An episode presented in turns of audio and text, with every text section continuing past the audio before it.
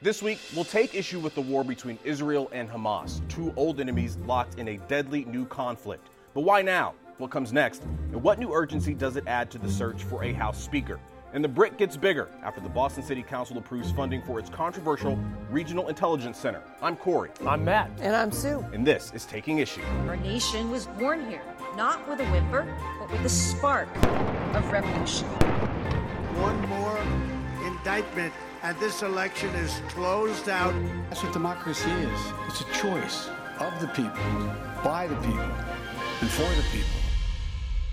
Welcome to episode two of Taking Issue. The debut was so nice, we decided to do it twice. I'm Cory Smith. We appreciate you being here. I am joined once again by NBC 10 Boston political commentator and analyst Sue O'Connell and NBC 10 Boston political reporter Matt Pritchard. Before we go any further, a little housekeeping. We are now wherever you get your podcasts. You can download new episodes of Taking Issue weekly on Apple Podcasts, Spotify, Google, Amazon, wherever you get them we are there. So we definitely appreciate you being with us. What do the kids say? It's like, subscribe, all yeah, those match things. that subscribe button. Make sure you like you my do status, it. whatever you need.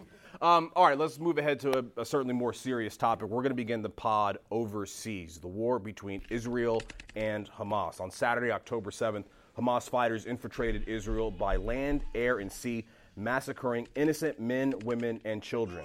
Israel responded immediately, pounding Gaza with rockets and laying siege to the city, cutting off food, water, and electricity, and amassing hundreds of thousands of troops near the border. The death toll sadly continues to rise on both sides. More than 2,300 people killed in both Israel and Gaza.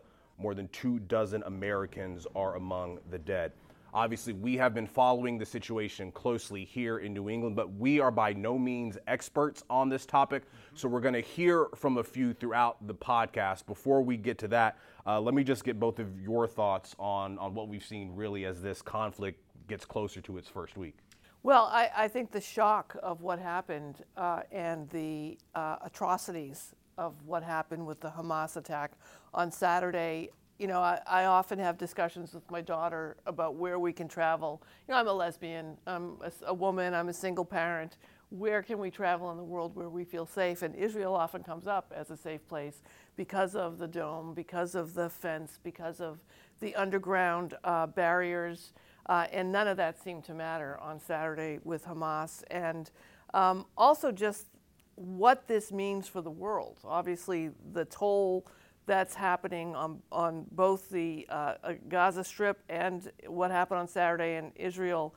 But what that means for the rest of the world, we're certainly going to see players like Saudi Arabia and Egypt and Russia and China and, of course, the United States involved in this from a geopolitical standpoint. So it's a very disturbing time, both because of what happened and because of what may be ahead. And man, I'm sure you agree. We're watching this both through a political lens, but also just a humanity lens. Yeah, absolutely. I mean, the horrific images that we're all unfortunately seeing play out on social media or on the news, just, you know, so tragic to look at no matter who you are, but just seeing how, kind of how Sue was mentioning, how the entire world is responding and reminding us that this conflict touches a lot of different areas. I mean, yes, it's happening in the Middle East, but it impacts us here in North America, over to Europe, and into Asia as well. Everyone seems uh, to have a stake in this in some way, form, or fashion. All right, so we're going to get to that in just a second. I want to play uh, some sound uh, from MSNBC earlier in the week, right on the heels of uh, the conflict beginning. Uh, Katy Tur uh, interviewing Ayman Mohyeldin, who has lived and worked in the region. He gave his thoughts on a sort of, I guess, short term and long term solution to the conflict. Let's listen. The short term solution to this is for Israel to recover the hostages uh, that have been taken into Gaza. I think that's trading the prisoners? That is going to be a decision that Israel has to make because it's going to have to decide on what is the value of the Israeli lives that it wants to save and whether or not it wants to release them through, as they have in the past, negotiations for prisoner swaps. Keep in mind that from a Palestinian perspective, Israel has thousands of Palestinians, including women and children, that are held, many of them in arbitrary detention, many of them who have not had a fair uh, judicial process. So when you're asking for the release of the Palestinians, it's not that you're asking for the release of terrorists. Israel is going to say they are terrorists, but the truth to the Palestinians is those are not terrorists. Those are women and children that are being held uh, illegally in out of a legal framework by Israel. Put that aside because that's the short term question to how do you get out of this situation. But if you're trying to solve the long term process, which is how do you get a mechanism in place that allows these two sides to sit around the negotiating table, is you have to speak clearly about what the roots of the, the root problems are. And it's not going to be writing a blank check to Israel to give it the belief that it can do whatever it wants. Part of the reason why we are in this mess is that year after year, decade after decade, um, the Israeli government subsequently have been told by the West that they can do whatever they want and get a blank check from the United States. And in doing so, the end result is you get a government in Israel that believes the Palestinian issue is not fundamental to the core problem in the region, and the false belief that making peace with countries beyond the Palestinians is going to come back and solve the Palestinian issue. As we have seen, and not to go off on a tangent, but as we've seen, Israel has peace with Egypt since 1979. It has yeah. peace with Jordan. It now has peace with the United Arab Emirates, Morocco, Sudan. All the most important countries in the Arab world, with the exception of Saudi Arabia, potentially uh, on the horizon soon. None of that prevented what happened today. All right, so Ayman talking about the short-term hostages, hostages being released on, on, on both sides. We'll, we'll see if, if that comes to fruition. We're certainly not hearing a, a lot from uh, Benjamin Netanyahu, the IDF, about that that happening. But looking at the larger context of sort of why now, why this happened, and as we've been kind of following this and reading this, uh, one piece of information that really stood out to me was uh, some analysis that was done by Reuters, and, and they spoke to, to, Laura Blumenfeld at the Middle. Uh, she's a Middle East analyst at Johns Hopkins University for Advanced International Studies, um, and she said. Uh, Hamas may have lashed out due to a sense that it was facing irrelevance as efforts advance toward broader Israel, Israeli Arab relations. Going back to the Trump administration, we have seen some normalization between Israel and Arab countries, United Arab Emirates, uh, Sudan, perhaps maybe even looking forward to Saudi Arabia. And in that same Reuters article, they quoted uh, Osama Hamdan, the leader of Hamas in Lebanon, um, saying that the operation should make Arab states realize that accepting Israeli security demands would not bring peace. He said, quote, for those who want stability and peace in the region, the starting point must be to end the Israeli occupation. Some Arab states unfortunately started imagining that Israel could be the gateway for America to defend their security. Can we see any sort of solution to this without really addressing the Israeli Palestine conflict in any sort of meaningful way, understanding what is happening on, on both sides of, of this war? So uh, I don't have an answer to that, Cory. Obviously, because if I did, I would be I would be over there fixing it all. But I, I can tell you from the conversations I've had pr- prior to this war, last year and especially during COVID, I spoke to a number of uh, younger Israelis under 35 uh, in the arts. Uh, they were they were both uh, folks that were based in the United States and in Israel, and who were working on projects with their counterparts who were Palestinian either uh, on, the, on, on, on Gaza or here or in Europe. And many of them would express to me that they felt that they could politically find a solution, that they could work together to find peace. Of course, the political landscape in Israel with Netanyahu, uh, they were not necessarily supportive of him in any way. Of course, the country is unified now, as, as one would hope they would, uh, to, to address this horror. But I think that um, there, there's going to have to be discussions about how to deal with the civilian Palestinians who are living on Gaza, Gaza and have nowhere to go. I mean, as we're learning right now, they're being told to evacuate. They can't go into Egypt. They can't go into Israel. They can't leave uh, by water. There's nowhere for them to go. So if they can't go somewhere and it continues to be an issue and it's you know, it's the Middle East problem, it's, it's Israel's challenge. Uh, there's going to have to be some discussion. And that that's one thing that we've heard journalists in Israel bring up is obviously this conflict is not new, and, and in the past when Hamas has has struck Israel and Israel has responded in kind, the rhetoric that you would hear from the IDF from Netanyahu was we are going to take care to minimize civilian casualties. Whether or not you believe them to actually take that approach is is not, not the issue, at least for this conversation, but they were at least saying it. Mm-hmm. Um, you hear from some journalists in Israel now, and, and they're worried that you are not hearing Netanyahu say that, which, which then leads you to think, are they just indiscriminately going to attack Gaza because that's where Hamas is? And I think that's another larger point that we've seen throughout the coverage is making sure to understand that Palestine, like any place, is not a, a monolith. There are people over there who are horrified by, by what Hamas has done, um, who, who, who want an independent state, but, but not by those means. And I think it's important when you hear people say Hamas does not equal Palestine. And on the other side, the Israeli government does not equal all Israelis or all Jews, no, no, matter where they are across the globe. Yeah, absolutely. I mean, this conflict's been going on for so long. I mean, that's why it's so difficult, I think, for us as journalists to sometimes cover it because it has so many different pieces to the puzzle that have all led to this sort of inflection point that you're talking about, Cory, where the rhetoric has started to shift a little bit on both sides. Know, I think the New York Times had a really good piece where they went in and talked with someone in Gaza who was talking about how inside of their homes they actually have these safe rooms where they've been ready to go inside whenever they have these sort of bombings that will happen when they knew things had changed is that they could hear the terrorists outside of their windows shooting through those uh, buildings. And so it kind of puts it in perspective that we have. We've shifted here. This crisis has changed from what we've seen in the past to what we're seeing now. Obviously, it has plenty of implications here at home as well. Um, speaking of rhetoric, yeah. you look at the reaction from lawmakers on the Hill, um, somewhat a bipartisan response, obviously horrified by the atrocities that, that happened to the Israelis.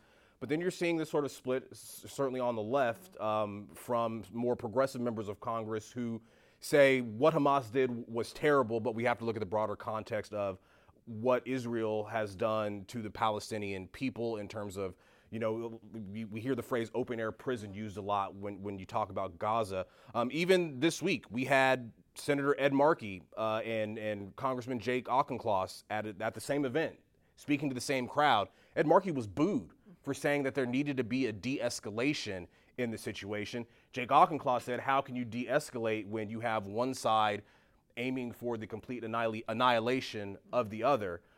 Now, as the U.S. continues to send aid to Israel, are we going to see, do you think, more of a sort of shift, a, a divide on, on, on, the, on the left?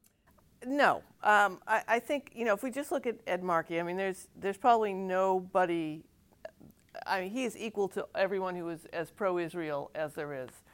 That's Ed Markey. There's no question about Ed Markey's support for Israel or his work for Israel. Um, and to his comment, I think he might have misspoke a little bit. I mean, obviously, when you're under attack, you retaliate.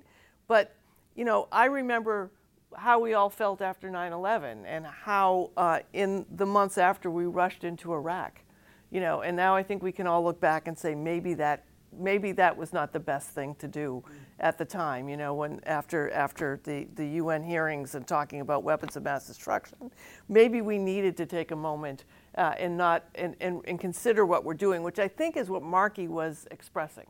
Um, and obviously, uh, Auchincloss uh, has a, a, an understanding as well in responding that the, the right thing to do if you're uh, a supporter of people who are being attacked is to say they have the right to defend themselves, which I think is what Auchincloss was saying. When you get to the further left, I mean, you've already seen uh, AOC uh, pushing back against the uh, the Democratic Socialists or Socialist mm-hmm. Democrats who were uh, busy um, waving flags and and um, being disruptive at uh, an Israel, Israeli support rally last week at um, in New York.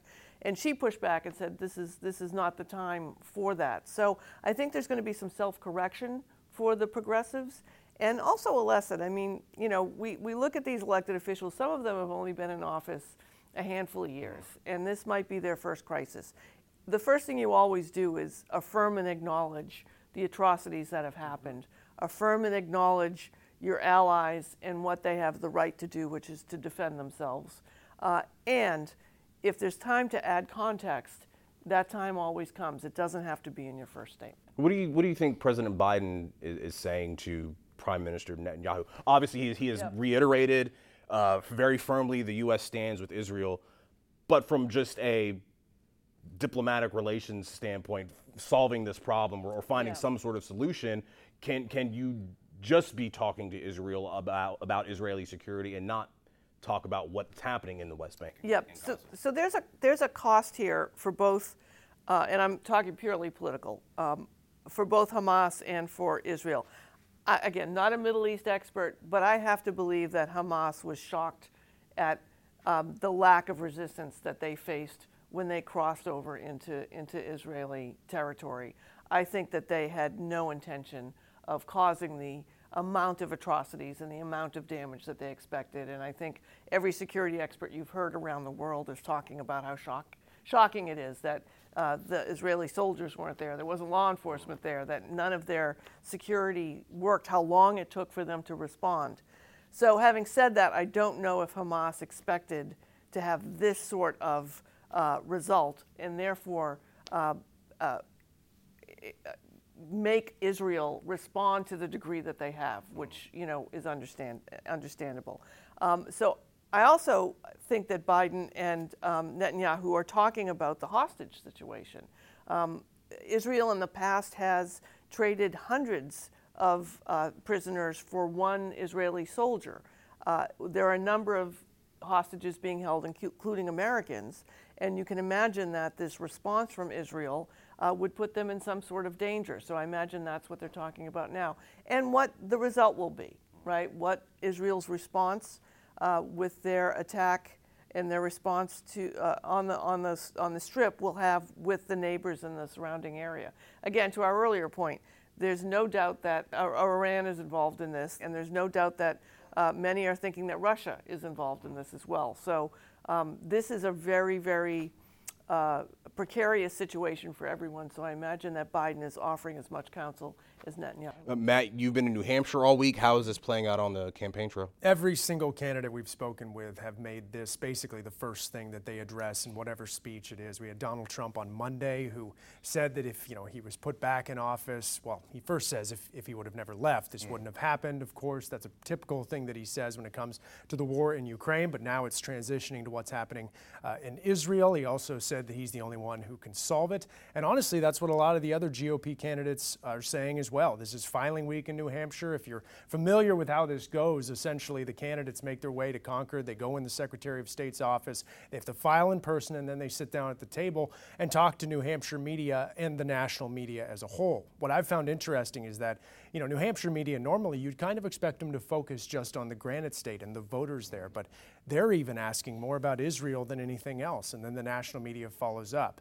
Each candidate has said that they feel like the Biden administration hasn't gone far enough uh, to try and protect Israel and to show support. They've chastised Congress for not getting their act together in the House and having a speaker so that they can put forward resolutions and funding to assist Israel. And that's Ron DeSantis, that's Doug Burgum, that's Asa Hutchinson, and a couple other candidates as well. So you're starting to see that this is going to be a major point as we go throughout uh, this election cycle. The next GOP debate is in November. I guarantee you we're going to hear a lot about it. We'll get to the speaker uh, search in just a second, but I want to bring it home here to here to Boston and what we've seen on campuses mm-hmm. across the area. You had uh, in the wake of the attack, a number, nearly three dozen pro-Palestinian student groups on, at Harvard send out a, a, statement that received plenty of black backlash from alums, um, civic leaders, economic leaders. Um, then you had the university send its own statement out, responding to that statement.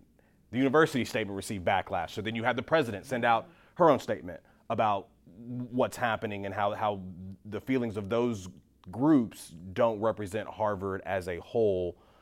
What do you make of the response on, on the universities in, in and around Boston, where you obviously have a, a large Jewish Israeli um, student population, but also you have folks who have direct, um, who, who have been directly impacted by the, the history between these two countries, Israel and Palestine? Yeah, I mean, I think the, you give me the easy questions, Cory. Sorry. The, uh, the fir- you know, the first response, and I think that the mistake. This is why you go to college, right? This is why you go to school so you can learn things. The first response is always to acknowledge that the atrocities are atrocities, mm-hmm. and this is a terrible thing. There is no moral equivalent, right? Um, killing babies, burning babies, uh, herding 15-year-old girls into a room and murdering them does not there's no moral equivalent to anything that has happened to people that would equal that. So you have to denounce that immediately. And then, if you are supporters of Palestinian peace or uh, a two state solution or are concerned about the way the Israeli government has treated uh, Palestinians, you need to delineate that from anti Semitism and be clear that Jews all around the world are often targeted.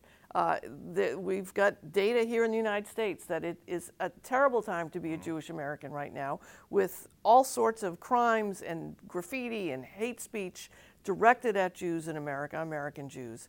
So that you need to couch what you're going to say with those realities. And also, you know, it would have been a great moment for the Palestinian groups to stand with Israel, uh, to stand with the Palestinian civilians, and to den- denounce Hamas, which I didn't really see in any of those statements. That you know you can be a supportive of a supporter of Palestinians and denounce Hamas, which I don't think they did clearly. And um, I, you know, I also think to some of the, the school, also it's happening with the superintendents. Mm-hmm. Um, you know, I think that there is sometimes a carefulness that catches you up.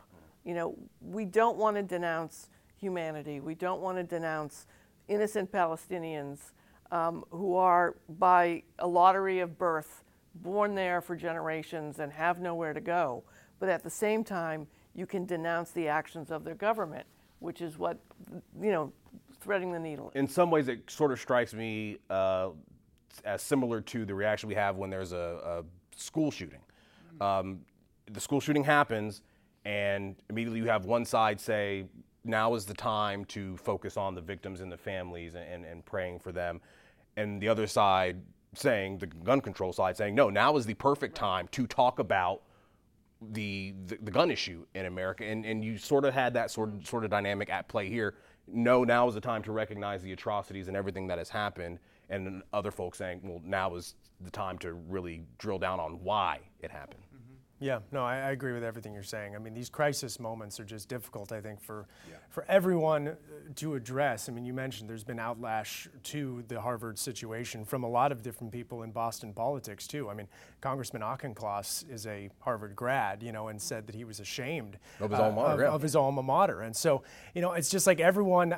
I feel like everyone's almost frozen in a way. Uh, it's it, people are reacting in seven different ways and which way is the best way? And i think sue hit it on the head. There's a right way to do this which is the first step you know and the steps you take after that can kind of make their way after yeah. that. But if you miss that first step yeah. anything you do after that can be completely misconstrued. And context you know context is important and i think anytime anyone can add context this is a civilization a region that's been populated by a civilization for at least 5,000 years, right? We're not going to be able to exactly. sum it all up in a couple of minutes.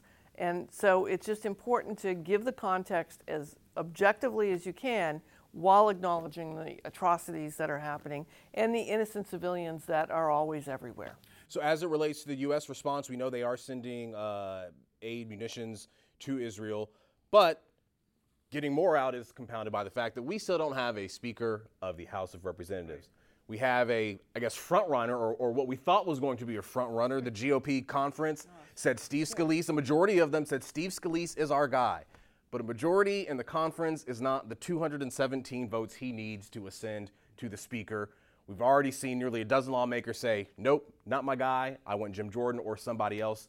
Um, are we going to have a speaker by episode three? I think I asked you if we're a speaker by episode two. So we're talking here on Thursday, um, and uh, he Scalise needs every single Republican to vote for him in order to go forward. Wait, Democrats? No Democrats are going to vote for him. I can't really? imagine. Oh, let's see if they're going to. You know, uh, so I, I, just I don't know what they're going to do. I mean, I think McHenry, who is the the pro tempore speaker.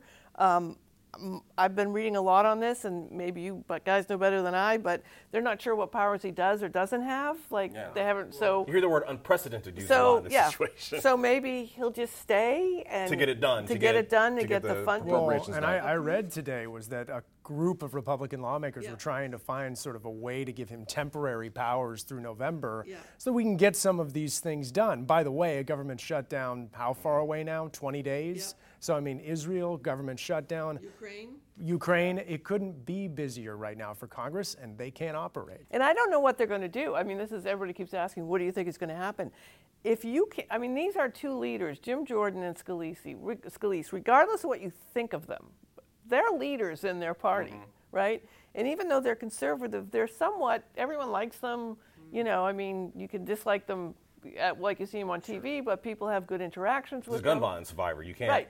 Got Cancer blood cancer. survivor. You can't- know, you, like- it's- but if these guys can't get elected, then who? Who? Yeah. Well, and I also find it curious Jim Jordan kind of falling in line, right, and backing Scalise. We saw him do the same thing back in January with McCarthy. right, I forgot. When a bunch of these people on the sort of the Right. hardliners of the party were saying, you know, like, we want Jim Jordan. He's like, no, like, we're going, that's our guy. You realize how damaging this is to, to, to show the nation that we can't govern, we're dysfunctional, all these different things.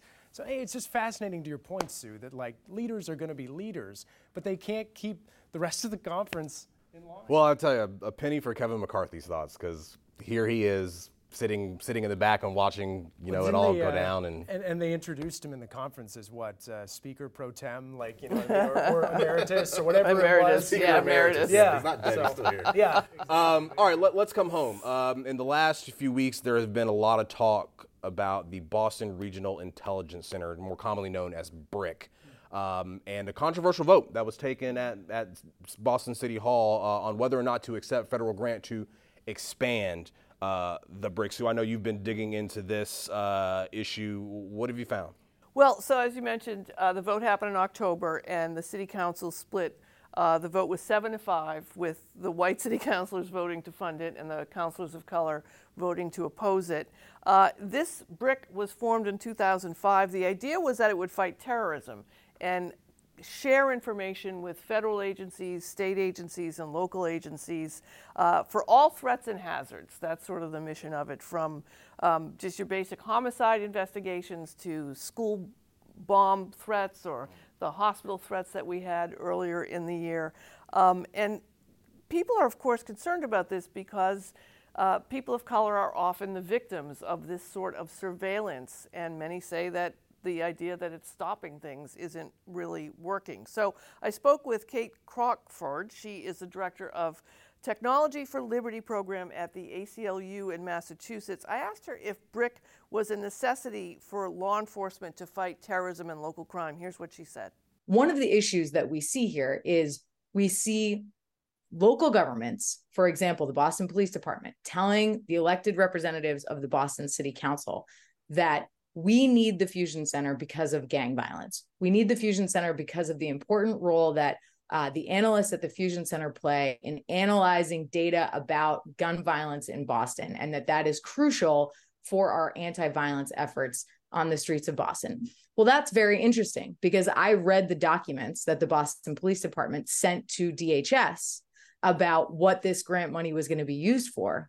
And it said that it was going to be used for 100% anti terrorism intelligence work. So, again, you know, we have this kind of mismatch between what the police are telling the public and the city council about why we need the Fusion Center and about the important role that the Fusion Center plays. And frankly, as a report from Congress a number of years ago found, again, this was a report put together by Republicans, not Democrats.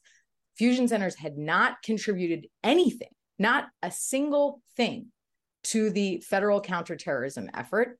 And even worse, had violated people's rights in countless ways across the country. So interesting there, and I know at least the, the conversation on social media and, and a bulk of the conversation um, was about the gang database, Right. more more than the terrorism uh, th- that was just mentioned. Were you surprised to see that vote come down along those not just racial lines, maybe generational lines as well? Yeah, I was actually more surprised that Michelle Wu had forwarded this along uh, with uh, Michael Cox, who is our Boston police superintendent. Michael Cox, of course, uh, commissioner, had um, a, a, very troubling interaction as a Boston police officer and has returned. He's obviously African American. Michelle Wu, a progressive, uh, also a minority. And when she was a city councilor just a couple of years ago, she voted to block the grant funding for BRIC. Um, and she has changed her position, obviously, by forwarding the idea that BRIC needs more money. She has cited the new Office of Police Accountability and Transparency and the reforms in the gang database. I asked Crockford what she made of Wu's change of mind. I think Mayor Wu is right that the surveillance oversight ordinance does improve things um, quite a bit in Boston. And but really what that ordinance does is it brings the city council and the public um, into kind of the process of thinking about what technologies the Boston Police Department is using and what policies govern the use of those technologies.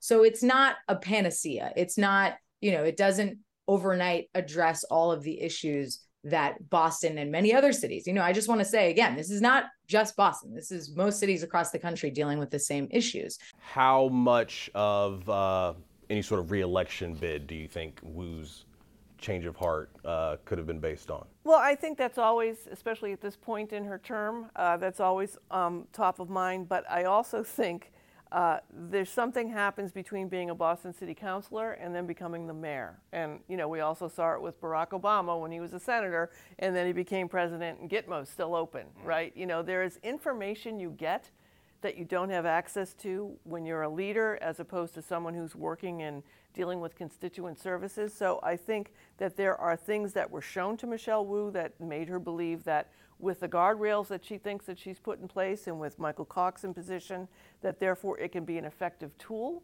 But I also think, yes, she's certainly going to have a challenge from, you know, I don't want to say the right because it's it's Boston, but you know, from her right side. But even even opponents mentioned, you know, a lot of the talk was about the gang database, but and this is b- before you joined the station. Um, a lot of the opponents said if this is such a great tool at at stopping you know, people who would come to Boston to do us harm.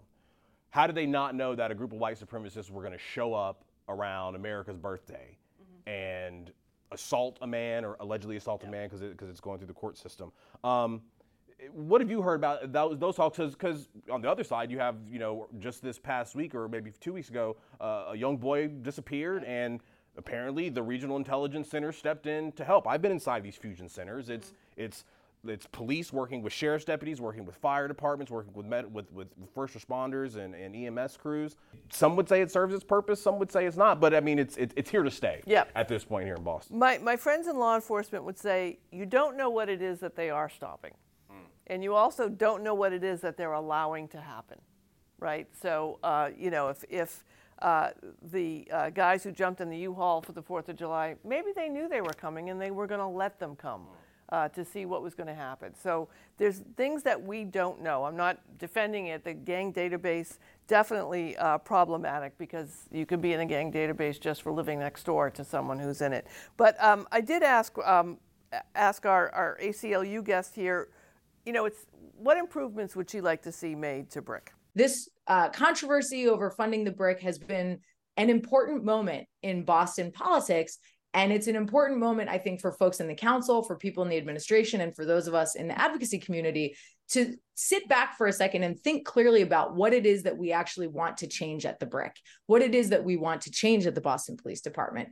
And i would you know put out there that i think one of the things that we ought to do is look at uh, whether it's a new ordinance or it's changes to existing policy that um, govern how information is collected and shared and processed at the BRIC that we ought to think about, you know, a kind of trust act approach, right? Maybe the approach isn't to say, well, the BRIC can't exist anymore. Maybe it's instead to say, at, at first at least, well, the BRIC shouldn't be collecting and processing and sharing information about people unless those people are suspected of criminal activity. I think that's probably, you know, a, a, pretty good starting place that a lot of people in Boston could get behind. So certainly going to be something that we could potentially see play out in, in the city council elections. The, the funding's coming. Yeah. Um, but but moving forward, what that program looks like uh, certainly is is going to be an issue. And I know we we've we're less than a month out, maybe a month out from city council yeah. elections. Yeah. I know you've been speaking speaking with some candidates uh, in some of the big races.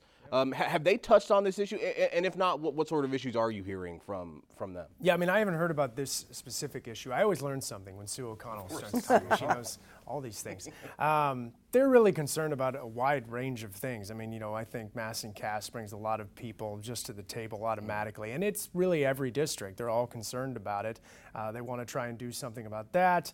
They also, I think, an interesting question was just the dysfunction that we've seen on the city council and trying to temper that. And it was like most of them said they just want to be the adult in the room and start to have conversations again among colleagues so that progress can happen. And maybe that sort of rolls into what you're talking about, Sue, is if, if we can get a city council that can have conversations and actually be constructive, maybe things like this mm-hmm. can move forward in a, a better picture for all of Boston. I don't know if if, if you see it that way. Yeah, I mean, the challenge that we have locally for crime um, is there's, there's two challenges, I think. One is that things are underreported, um, and it's confusing why it's underreported. Uh, you would think the police and neighborhoods would want to report more so they can get more funding and get more addressed. We also have, you know, the other part of it would be people are calling 911 less because of the impact of BLM and the uh, the uh, uh, violence that some police have put on people. So a lot of people are just not calling 911 for small things And anymore. the difficulty of dealing with those 911 calls that are based around mental health issues. Right, right. So you've got those as as well, and we have still have a large number of unsolved shootings in the city. Um, I don't know if BRIC is something that would help by sharing uh, data and information from those shootings that would help because it's not just Boston. Like people don't live in Boston and just shoot Boston people. We all know that it's a whole regional issue. So um, those, are, I think, are the issues that uh, are the day-to-day crime issues that we, we experience here in city. We focus a lot on Mass and Cass as we should, and the dangerous situation that is there. But that's also in this area uh, with uh, problems that are hard to solve, but are still getting a lot of attention. But throughout the neighborhoods, we still have other problems. Well, we're going to have to leave it there for this week. We appreciate you taking the time to join us here on Taking Issue. Of course, you can also join us this Sunday morning on At Issue at 11:30 on NBC 10 Boston, right after Meet the Press. For Matt Pritchard, Sue O'Connell, I'm Cory Smith. Enjoy your day. We'll see you next time.